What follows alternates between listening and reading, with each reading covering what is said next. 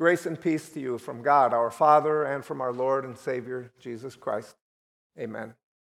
Dear friends in Christ, brothers and sisters in, in one faith, um, I bet you're familiar with uh, what's known as the Federal Witness Protection Program. Uh, but hopefully not because you're intimately aware of it or because you're personally involved in it or something like that. But whether you've heard about it in movies or just in the news, or maybe somebody that works in the government has some contact or information on that, but you know that at times a prosecutor or prosecutors will give to a criminal, usually you know, it could be a convicted or it could be an accused criminal, somebody a little bit lower on what's it called, the uh, food chain of criminals. They'll offer them immunity from any charges, from further charges against them, in order to obtain their testimony as they try to get the ringleader or the mafia boss or the head of the cartel, right, through the testimony of this witness. And furthermore, to protect them because of the threat of violence or, you know, uh, retribution or vengeance against them, often they will get relocated to another part of the country, usually someplace isolated where they're not going to be uh, known, but they'll also get this new identity. A new social security number, a new driver's license, a new bank account, a new phone, a new phone number, uh, a new job, a new house. They get this entirely new identity. In an instant, this witness has this new identity and a new life and becomes this new person, even while, in many ways, he's still the same person that he's always been, right? Hopefully, if he was a criminal, this, he'll see this as a new lease on life and begin a new life away from crime. But I can just imagine, right, if it were me, how it might go. Having this new identity, but yet being the same person. If it were me, I can imagine that in the morning I'd go out to get the newspaper out front and I'd go out to pick it up, and my neighbor would shout out and he'd go, Good morning, Jack. And I wouldn't bat an eye. And then he'd maybe yell a little, Hey, Jack, good morning. And I still wouldn't respond. And he'd keep insisting, Hey, Jack. And then finally it would dawn on me I'm no longer Tim, I'm Jack now.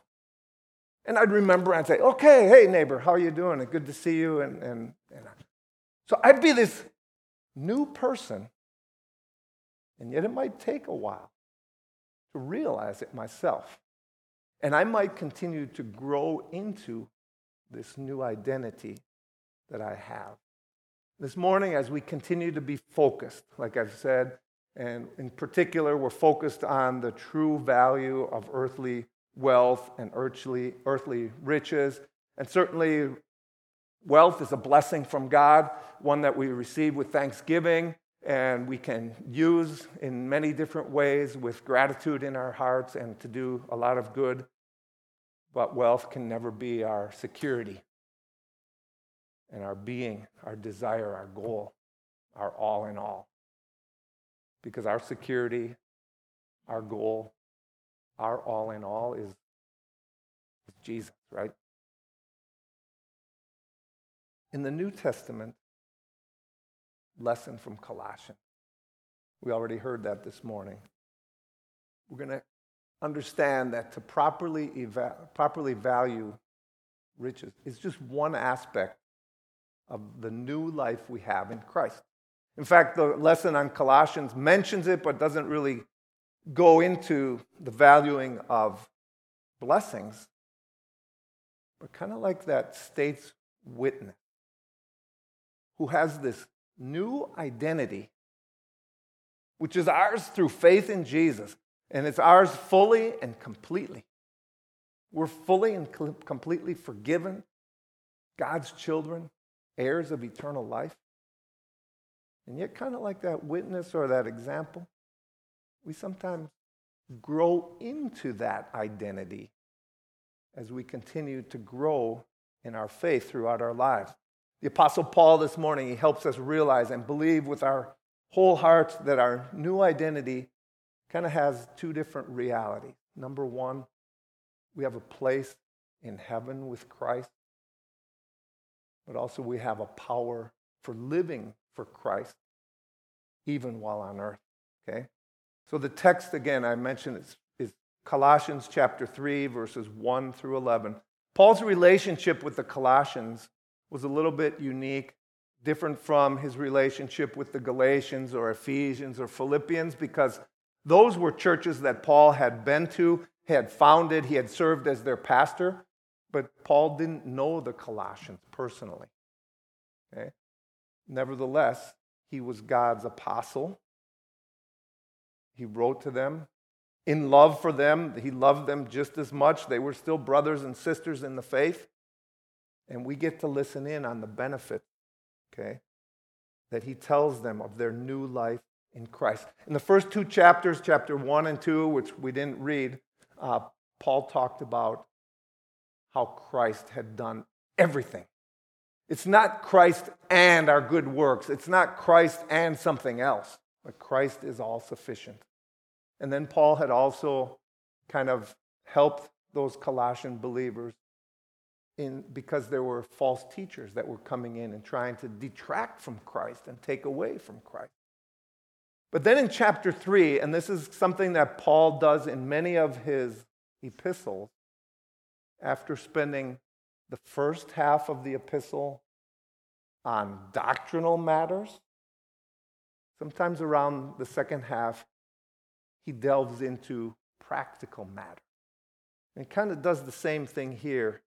And I want to highlight just a couple words. So, and if you would like to have, I guess it's page um, six, you're welcome to have that open as we kind of walk through this, uh, the, the text there. But there's two kind of key little words that kind of hold it all together. Okay? It's a little bit of grammar here, uh, Paul's use of words that can help us understand. Paul says, first of all, since then, and then he carries on for a few verses. And a little bit later, he says, therefore. Okay? So there's this since then and therefore. Maybe an example. Since then, the government last year uh, gave me a stimulus check that I wasn't expecting. Well, therefore, we bought a new refrigerator or something. Okay? You kind of get that. Since then, therefore. What does Paul say? Since then, and he gives two things that have already happened Christ ascended into heaven. Christ's ascension was kind of like the seal of approval, right? Of his entire life, his entire ministry, his entire work of salvation. It signifies that the work has been done, there's nothing left to be done, it's done well, and he is victorious. His death, and, and let's not make any mistake about it, that was all done for us and for our salvation. Okay? His, uh, his death, his resurrection, his ascension, all a done deal and all done for you and for me. And that's why he says, You also have ascended. He's not talking physically, right? Because we're still not in heaven as we speak. But nevertheless, Paul says, You have ascended. That's a reality for us. Through faith, through baptism, we have a place in heaven. We have that position of honor and glory. Now, recognize in this life, having a position of honor or glory, or maybe things like bonuses and promotions, what are they based on usually? Performance, aren't they?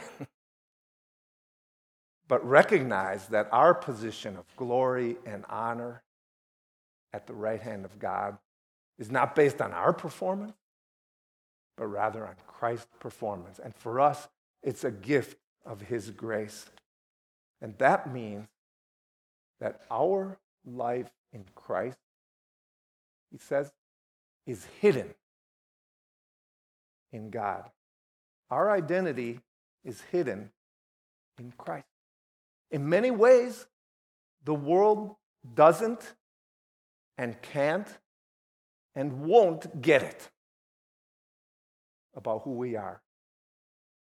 Regularly, regularly come to worship God Sunday after Sunday. Why would you do that? Aren't there other things that you also might like to do?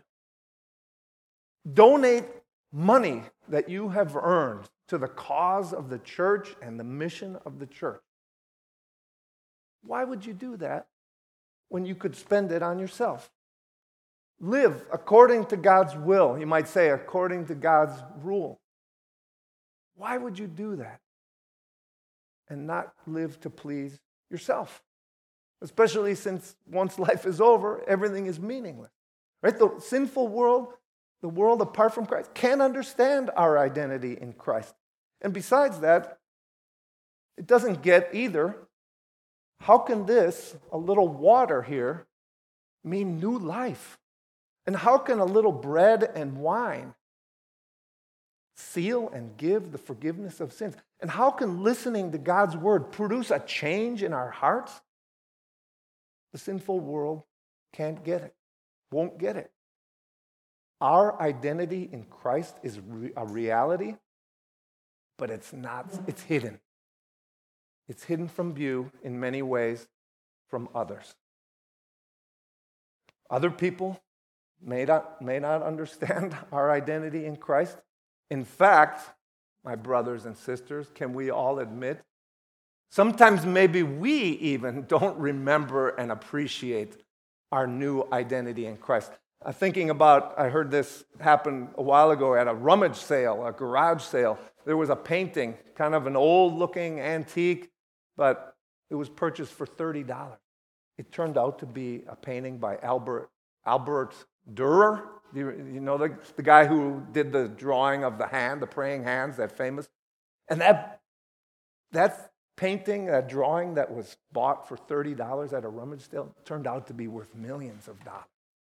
Sometimes not even we ourselves understand the privilege and this position of honor and glory that is ours. Their identity is hidden, sometimes even from ourselves. But that's why Paul reminds us one thing will be happening. One day, everything will be revealed, verified, guaranteed. God's promises will be kept. Okay? So Paul tells the Colossians, in view of these realities, there's just one thing to do. Set your mind, set your heart, think about, concentrate on on what? The things of above and not the things below. Avoid setting your eyes on the things below. That doesn't mean, you know, we walk around uh, crazy with our eyes up in the clouds and we miss out opportunities to do good and to love and even to enjoy life. No, that doesn't mean that. It simply means our mindset our mentality is somewhere beyond. Many years ago, when my family and I, we lived in Puerto Rico, and my parents lived in California at the time. And several times we traveled to visit them, and we would have to go to Miami. We'd get to Miami, we'd sit in the airport and wait for an hour or two hours to get our connecting flight. And what would I do? Here we sat in Miami. It was 12 noon. But I would look at my watch and I would actually set my watch three hours ahead. We were headed to California. So I would set the watch. I didn't want to sit here and every second calculate. So even though I was sitting in the Eastern time zone, I set my personal watch to California so that I knew, well, we'll be there in five hours, or when we get there, it'll be this time and that time. Even as I was physically in Florida, mentally, I was already in California. And even in the same way, even though we live here on earth, Paul asks us to put our eyes and our hearts on where we will be the right hand of God. You know, God has given us human beings one of many gifts, but one of the gifts that He has given us is the ability to imagine things. Right? Animals don't have the ability to imagine. And it's, it doesn't, it's not without its dark side. We can, I'm capable of always imagining the worst. Oh, it's gonna, you know, the worst thing is gonna happen. But on the other hand, God also gives us the ability to imagine things beyond, right? Blessing, far beyond what we have now. Since then, we will be there. And because God promises that that is a reality for us, even now, imagine that. Set your mind on that. Think about that now and day by day. And then Paul comes back, that second word, therefore. Okay? So since then, all of this is true, then Paul says, therefore, in other words, this new life we have in Jesus is not imaginary, it's not fantasy, it's real and practical. And you guys have heard the phrase, the clothes make the man, right? Like if somebody has a, an appointment, an interview, he'll put on his best suit and tie. Or if you want to make a good impression out at a pool picnic, you might choose just exactly the right outfit for the right vibe that you want to Clothes make the man. God kind of takes, as I was talking with the children, takes the idea of clothing and applies it to our new life in Christ. He says, Take off. Take off whatever belongs to the old nature, the old sinful nature that is ours from birth. Take it off. And in verses 5 and 6, he mentions sins that are inside of us, right? um, many of them in a sexual nature, greed, uh, the topic today, mentioning those things. And then later on, verses 8 and 9, mentioning sins that affect our relationship with others also. So whether there are sins here that just are inside of us and do ourselves harm, or whether they're sins that are able to harm others, Paul says take them off. Like an old, worn out, dirty garment, which brings to mind the words of Isaiah the prophet our righteousness is our filthy rags. Take that off and put on the new garment, the new man, in verse 10. Do not lie, I'm starting in verse 9. Do not lie to each other since you have taken off your old self with its practices and have put on the new self, which is being renewed in knowledge in the image of its creator. When God, through Christ, through the work of the Holy Spirit, brings us to faith, or when He brought us to faith, He gave us this new nature. Okay? Different from the sinful nature we were born with. Now, this new nature, this new self, sometimes referred to as a new Adam, the being that we are through faith. It's being renewed. We understand in this life, it's not yet perfect. Okay? We still, may, we still may struggle with our sinful nature. But yet in Christ, we are being renewed in knowledge in the image of our Creator. This is the new reality that we have in Christ. It's not just as simple as, hey, stop it, stop sinning. Rather, Paul says, we have this new identity.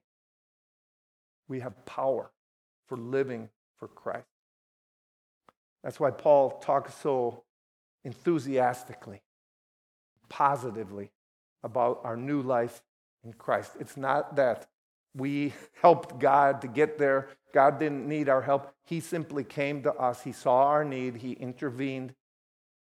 He acted on our behalf. Yes, Jesus took away our sins on the cross, and he rose again from the dead. But as he comes to us individually, creates faith in our heart through our baptism, through the word, he clothes us with this new nature, gives us this new identity in Christ, one that wants to please God and one that through feeding on his word and as the word continues to grow in us and grow our faith in us continues to be renewed day by day in our living a god-pleasing life for god's glory if i could summarize this message in a couple of words the message of paul to the colossians and to us maybe i would put it this way be who God has made you to be. Through the work of Jesus, we have a new identity. A place in heaven. A place that we didn't deserve, but that God, through Jesus, has prepared for us and guarantees us. And power for living that we despite our sinful nature, have a new nature that delights in pleasing God. God broke in to our lives and changed and gave us a new identity. So since then, we have this position, this place with God in heaven. Therefore, we have this power to live to God's glory and to please Him. So be who God has made you to be. Amen. May the peace of God that goes beyond all understanding keep your hearts and your minds through faith in Christ Jesus. Amen.